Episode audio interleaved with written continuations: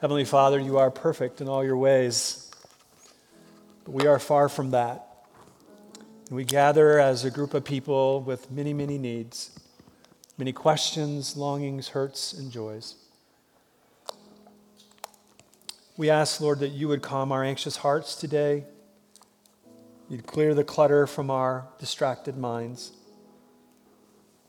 And Holy Spirit, speak into the depths of our hearts of your steadfast love and your tenderness to us. We pray in Jesus' name. Amen. Well, it is something I have struggled with all my life, actually. Uh, as a teenager, I struggled with it. As a young adult, I struggled with it. Clearly, as a parent, I struggled with it. And uh, as a pastor, I have struggled with it. Just when I think my struggle is finally in the rearview mirror of the past, this very unwelcome companion of my soul visits me again. I find it often hitches a ride on some past fear that I am now encountering in the present. And my struggle affects my physical well being. It affects my emotional well being. It affects my spiritual well being. It can lead to sleepless nights in my life. It hurts my relationships and it hinders my work. I struggle with worry. And I don't believe I'm alone in this struggle. Mental health professionals and friends of mine describe worry and anxiety as the common cold of our times. And of course, as thoughtful people, we know that there is irony embedded in that, isn't there? Because perhaps never like before in human history people had more layers of security, more, at least in the Western world, more food security. And yet, we feel more insecure, often more anxious and more worried, and more stressed out than ever before. Seems to me worry is kind of like having a nail that has punctured your tires on your car. You know, sometimes it's a faster leak, sometimes it's a slower leak, but it begins to slow you down and weigh you down it reduces the vitality and joy of your life and can bring you to a virtual halt. What I've discovered is worry knows no age limit. It doesn't discriminate. Worry doesn't seem to care about the level of your education or mine, your gender or mine your ethnicity, my ethnicity, your income, my income. Isn't it amazing that worry finds us? And kids, I know you know what it feels to worry. I remember worrying when I was your age, worrying about school, or perhaps there's a bully in your class, some obnoxious kid you can't stand. Or maybe you're worried about your family really getting along and you feel the stress in your home. And students, you know about worry. Wow, you may be feeling anxious coming in here today of a test you have this week. Maybe you are thinking about college, getting into this college you've always wanted to as a trajectory for success or your desires, and you're trying to pack together an impressive resume make good grades, and the ACT or SAT is looming before you, it's hard not to worry about that. Perhaps your classmates at school, and you're worried about them accepting you, particularly for who you are and what you believe if you're a follower of Jesus. Maybe you're feeling anxious about your physical appearance, or you hope you will fit in at school or whether you will have those true loyal friends to walk with you in times of heartache and pain. Parents, I know that worry visits your life as well, doesn't it? It's easy to worry about those little kiddos or big kiddos. We worry about their health, choices they are making, the friends they are keeping, perhaps.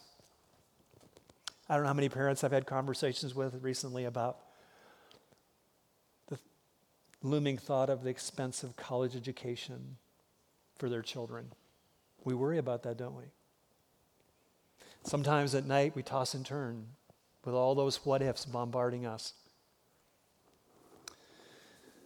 Perhaps some of you are very worried after the start of this year with your financial portfolio. It's not been a very fun time in the market this first quarter. Seniors, worry is a part of your world, isn't it? You may be struggling with the worrisome fact of losing your spouse and being left behind, or outliving your financial resources. Some of us during this political season, maybe I'm the only one, but I find myself worrying about the state of politics and state of our country. Maybe you are all caught up and worry about all that. See, when we stop to think about it, there is just a whole lot to worry about. And so it's not surprising that in perhaps the most brilliant sermon ever given on planet Earth, that Jesus, brilliant Jesus, addresses the human condition of worry. And Jesus is going to make a point, an important point this morning, that a life characterized that is truly the good life is a life not characterized by a worried filled life. And Jesus is also going to make another point we must not miss this morning. And that is the worry that suffocates our hearts, distracts our minds, does all this toxic damage in life, actually points to a deeper problem. It is a very much human problem, it is a trust problem. See, up to this point in Jesus' sermon, if you've been in this series, you know the coherence and cohesiveness of Jesus' brilliant sermon. And he has already addressed several problems in our lives. If you remember and have been here, he's addressed our heart problem, hasn't he? He's addressed our audience problem. He's addressed our treasure problem. And yes, this morning, he addresses another problem, and that is this trust problem. And what he wants us to grasp is if we truly are going to live the good life, we not only need to have the right heart, the right audience, the right treasure, but to trust rightly. For only then can worry's suffocating grip upon our lives be released. If you brought a Bible with you this morning, I'd like you to turn with me to Matthew's Gospel. It's the first book in the New Testament. And I'd like you to turn with me to the sixth chapter of the text we come to this morning in Jesus' sermon called the Sermon on the Mount. Now, we will begin in verse 25, and I encourage you to follow along in paper or electronic copy or listen carefully. And we're going to go to the end of the chapter, and Jesus tells us one main idea. The main idea in Jesus' rhetoric is this worry doesn't make sense. Now, he will do this and he will make his persuasive case by giving us two underlying questions that he will address. And this follows the literary structure and flow of the section of Holy Scripture we're in. First, he will raise the question what does worry reveal? What does worry reveal?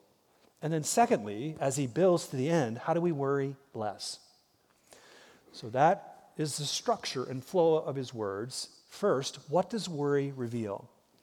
And you will notice three things that Jesus says worry reveals. First, we will see that worry reveals our faulty thinking, faulty thinking. On the heels of that, Jesus will say worry reveals our feeble faith. And then he builds to this literary crescendo, saying that worry reveals our foolish living.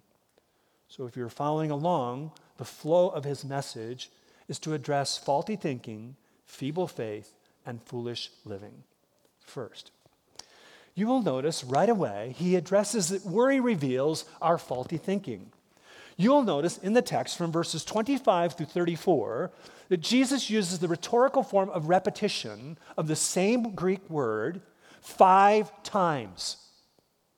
It is translated in many English uh, versions as anxious or worry, but I actually like an old version better. It's an old version of the Bible It was first written in 1611. It's called the King James Version. If you read old, old stuff, you can't read it. I can't understand it either. But the King James Version in this text, I think, best translates it.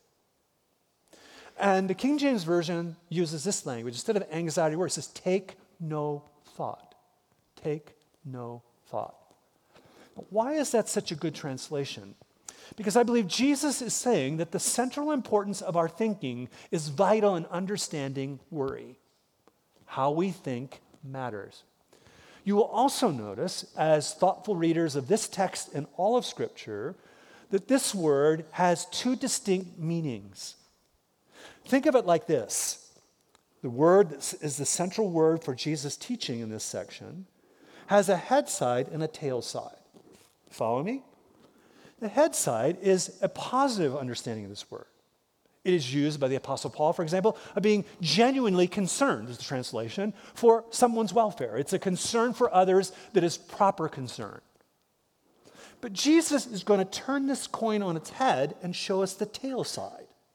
And that is an excessive concern that becomes toxic worry. Jesus is not minimizing the importance of proper concern for others nor, hear me carefully, is he advocating a kind of irresponsible, carefree life. No, no, no, no, no. Jesus is focusing on a toxic kind of worry, an excessive concern for our well being. What is underlying this? Here it is. Jesus is going to say that toxic worry morphs from a proper human concern to an improper human confidence. That is, a refusal to trust the sovereign creator who is ultimately in charge of our lives and the world. Now, Jesus will do this right away. He often has a bit of humor. His original listeners in the first century would have had a bit of chuckle. I am sure, sure as I can be, not being there, that Jesus had some smirky smiles when he said this. Because Jesus points out the, that the basic necessities of human life, and he points out worrying about them in kind of a sense of this is ridiculous. Look with me at verse 25, because behind toxic worry lurks this kind of ridiculousness. And Jesus says, notice, therefore I tell you, do not be anxious about your life, what you will eat or what you will drink, nor about your body or what will you put on. Is not life more than food and the body more than clothing? Now, when we take and off our nice shoes, put on first century sandals, walk back in time, Jesus' listeners would have had an excessive concern for what they were going to eat. They did not have the economic food security many of us have. So they were worried deeply about where the next meal was coming from. And Jesus confronts their faulty thinking, and notice he encourages them to look at creation. He says, Look around. Look at how the Heavenly Father provides for creation. He says, first, hey, look at the birds. Not a lot of worrying there, guys. It's, there's no worrying. The Heavenly Father takes care of them. I had a, you know, I'm a, I'm a bird nut, um, and I love birds. I mean, I'm just like that. Sorry, Alfred Hitchcock, but I love birds. Um, but I, had to. It's just insatiable curiosity. I asked, I asked Siri. Siri's my, you know, my iPhone helper. How many birds are there on the globe. And uh, she hedged her bets on, she said, you know, a range, but upward to 400 billion, they estimate. Now, that's a lot of birds to watch over. And Jesus will say in another text, there's not one sparrow the Heavenly Father doesn't know about. 400 billion. Okay. So Jesus is saying, hey, look at the birds. Chill. Maybe he didn't say chill, but that's the idea. And he says, hey, look at the flowers. I mean, there's nothing hurting there. They, they are adorned better than Solomon. Solomon in the Jewish tradition was the richest, best dressed dude in the world. He says, Solomon can't compare to how the Heavenly Father clothes them. And then in verse 27, he has his jab of humor, and there must have been a chuckle. Because he says, verse 27, and which of you can add a single hour? Now, depending on your translation, I just say some, t- some text will have another inch of your stature. And there are lots of complexities there, but simply to say, whether it's, you know, as a kid, I was short, I still am a little short, but I love those measurements. I always wanted to get another inch, right? And I tiptoed a little bit, right? But you can't really cheat on your height. You can't add just wishing to be taller.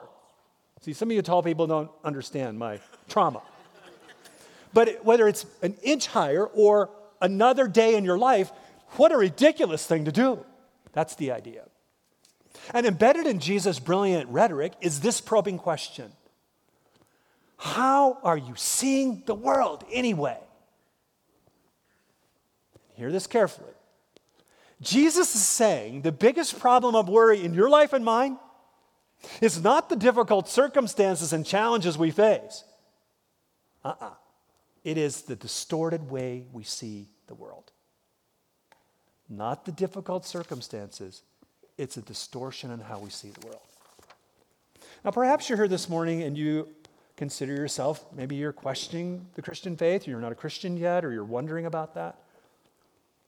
And maybe this Christian faith thing, as you hear Jesus' word, seems far fetched to you. See, a big challenge, maybe then in confronting some of the deepest desires of your heart, some of the biggest problems of the world. You think perhaps maybe a naturalistic or atheistic way makes more sense. And I respect that. But let me say something about that, will you? When it comes, for example, just one thing, when it comes to the matter of worry and anxiety, our worldview, your worldview, my worldview really matters in this matter. Think with me for a moment. If we live in a godless, indifferent world, formed over eons of time and chance, then we do have lots to worry about. Even an asteroid hitting this planet. We would be crazy not to worry more and worry a lot. Worry makes sense if that's how we see the world. But Jesus, in his assertion that the truly good life is not found in a God absent world, but a God bathed world, that changes everything. Dallas Willard, the brilliant philosopher at USC, the late Dallas Willard, and just an extraordinary classic book called The Divine Conspiracy, speaks of Jesus' brilliance on the human condition and insight. This is what he says, and I have it written here. I want you to listen carefully. I think we finally have to say that Jesus' enduring relevance is based on his historically proven ability to speak to, to heal and empower the individual human condition. He matters because of what he brought and what he still brings to ordinary human beings, living their ordinary lives and coping daily with their surroundings. He promises wholeness for their lives. In sharing our weakness, He gives us strength and imparts through His companionship a life that has the quality of eternity. Dallas Willard is saying that Jesus helps us see the world like nobody else as it truly is, and He helps us see who we are. Yes, this world is broken by sin and rebellion but God still intimately cares for you and the world. It is a world where humans are the recipients of divine relationship, of the most careful attention, and of God's sovereign intervention in your life and in our world. It is a world that God will ultimately and eventually set fully and perfectly right. Jesus is saying, if I am right about the world, then worry makes no sense at all. We have little to worry about. One of the ironies and tragedies in my life, and many of us that consider ourselves Christians, is our life is often filled with worry. And that doesn't make sense. If you're a Christian here this morning and you are, your life is filled with worry, think with me for a moment what you're saying to God. Basically, when I'm worried, I'm saying, God, you're really not aware of what's going on in my life, or you don't really care, or you don't have any ability to do anything about it. See, what worry says to God is, God, I can't trust you. Period. Worry reveals our faulty thinking, but it also reveals our feeble faith. Notice where Jesus progresses in this message. He takes the rhetorical form logically of arguing from lesser to greater, and he gets right to the heart of his persuasive logic in verse 30. Do you see it? He says, But if God so clothes the grass of the field, which is alive and tomorrow is thrown into the oven, will he not much more clothe you? Oh, you of little faith? Don't you love it that Jesus doesn't just say, I, will take this to the bank. Oh, you have no faith? Praise God for that. He says, Oh, you have little faith. You need more robust faith, he says. You need a ruthless trust. You need a tenacious trust. And how is that trust going to occur? Notice where he goes in verse 33. It is seeking an intimate relationship with God and his kingdom. And let's not forget to seek first his kingdom, it's to seek first the king in intimate friendship and his righteousness.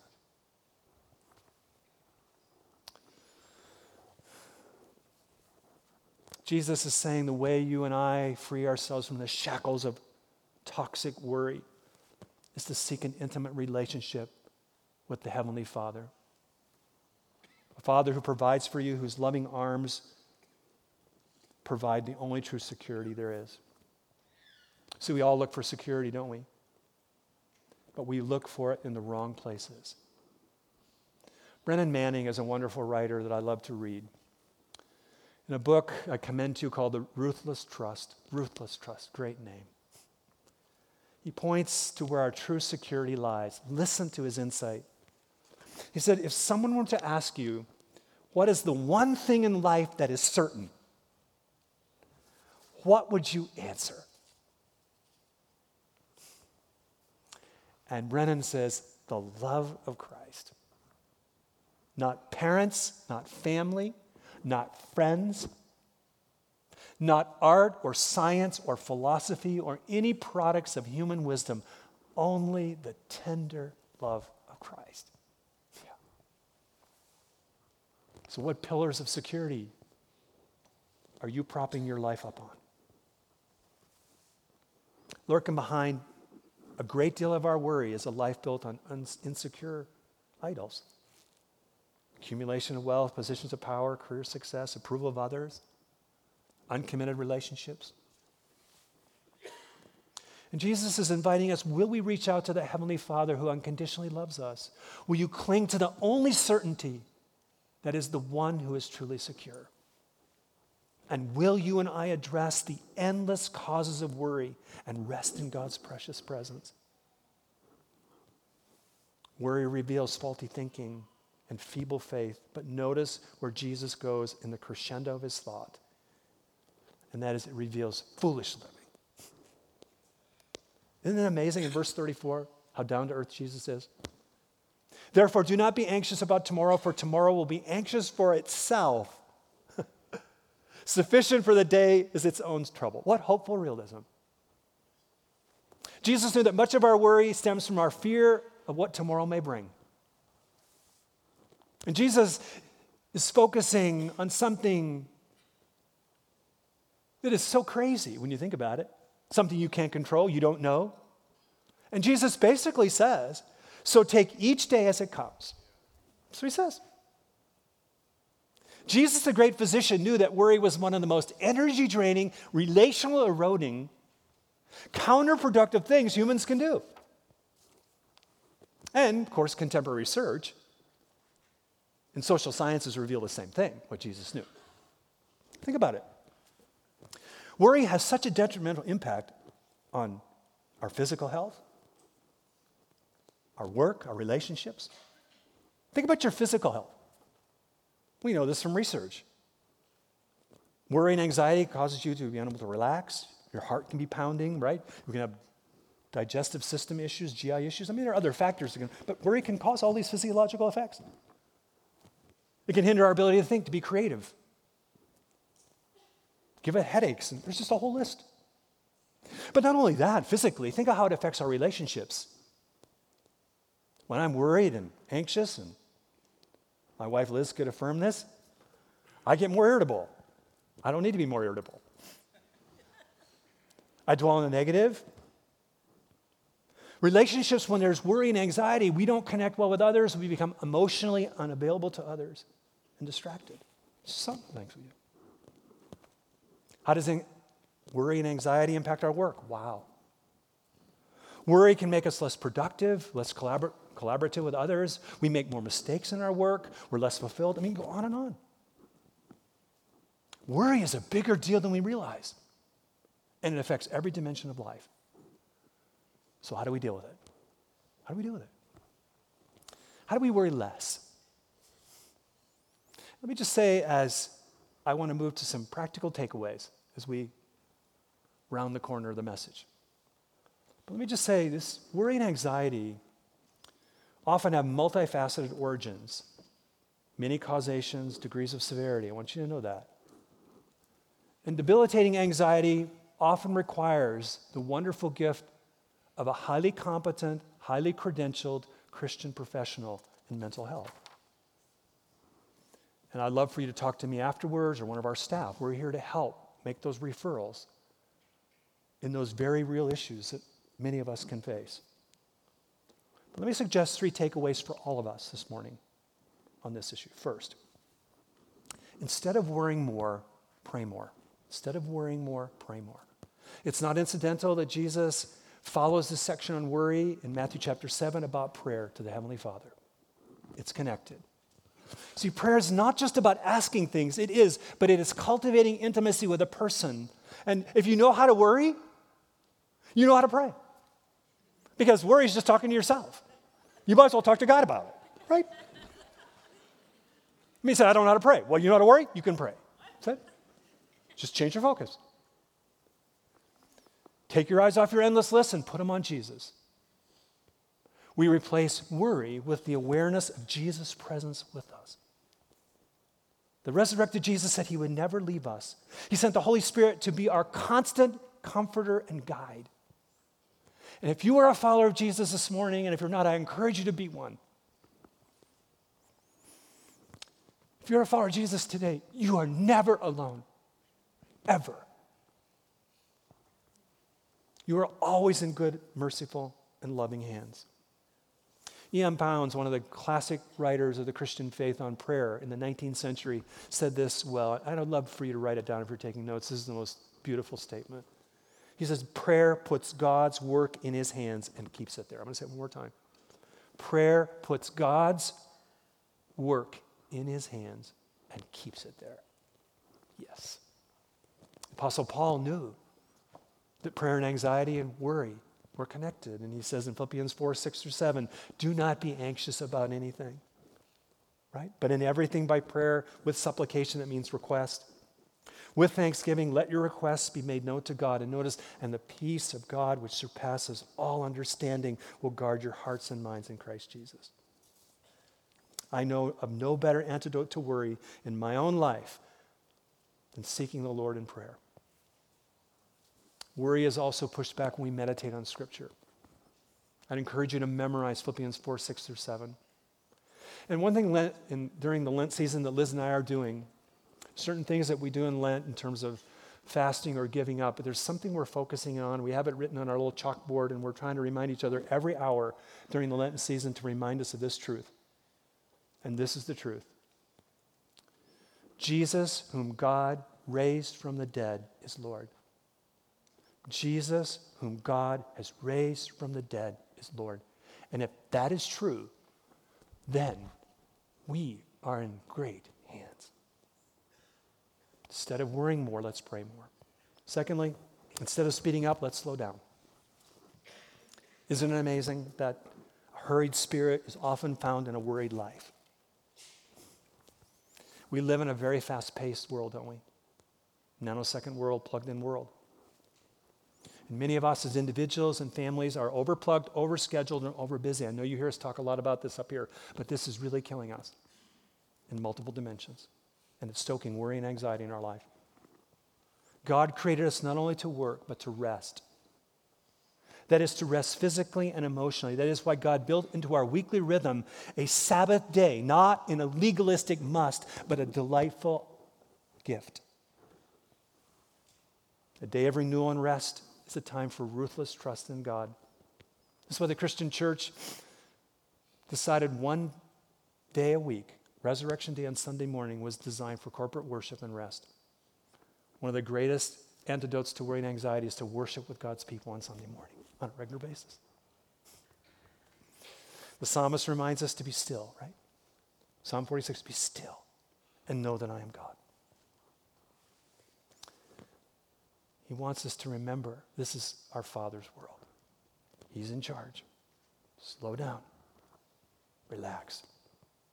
You're in good hands, and those hands are nail scarred. How are you building Sabbath rhythms in your life and your home? Parents, are you creating those spaces for slowing down as a family? Are you creating the margin to be physically and emotionally available to your kids and your teenagers? Are your children or teenagers, students, are able to process with you in a safe and nurturing way their joys, their fears, their anxieties, their worries? Your home must be a safe place to live life transparently with hope and safety and love. You're pointing your family members to the Heavenly Father who cares for them. And one of the little simple verses you can wrap around your family, your heart, and your life, or your marriage, or your friendship is 1 Peter 5 7. It's a simple little verse, but if you wrap it around your heart, casting all your care upon Him, for He cares for you. Casting all your cares upon Him, for He cares for you. The spiritual discipline of Sabbath is about rest, but it is also about delight. God designed us to delight. And often worry and anxiety is minimized when we are attentive to the things we love and take time to enjoy them. A brilliant book by Leighton Ford's called The Attentive Life. Listen to what he writes. He says, God knows what we truly love, and he uses these loves to awaken our hearts, to get our attention. What do you really love? art, poetry, the outdoors, music, getting in the dirt, preparing a meal, bird watching, creating something with your hands. To lessen anxiety, identify how God reaches out to you and be fully present in your response. God wants you to delight in Him and His creation. Will you trust Jesus? Will you lean into the intimate relationship with Him? Will you learn from Him in the yoke of Christ? And will you experience the life increasingly you long to live and God has for you? It's the good life. It's a life not consumed by worry, but one with joy. It's not held hostage to the circumstances or fears or challenges in front of you. Instead of worrying more, let's pray more. Instead of speeding up, let's slow down. And lastly, instead of asking what if, let's focus on what now. Isn't it true? I mean, we are constantly asking, what next, rather than what today, Lord. Eugene Peterson paraphrases brilliantly verse 34. I have to read it to you. It so captures the importance of mindfulness in the present. It says, Give your entire attention to what God is doing right now. And don't get worked up about what may or may not happen tomorrow. God will help you deal with whatever hard things come up when the time comes. Jesus simply says, Trust your Heavenly Father. He's in charge. Be mindful in the moment. Instead of obsessing about the future, let's remember God's faithfulness in the past and let's live fully today. You and I are in good hands. We can trust Him. Will you give Him your undivided attention? and your unwavering trust. Brennan Manning says it again beautifully. He says, Trust is our gift back to God.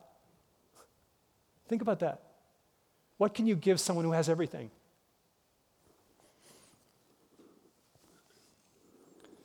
Our gift is to trust Him.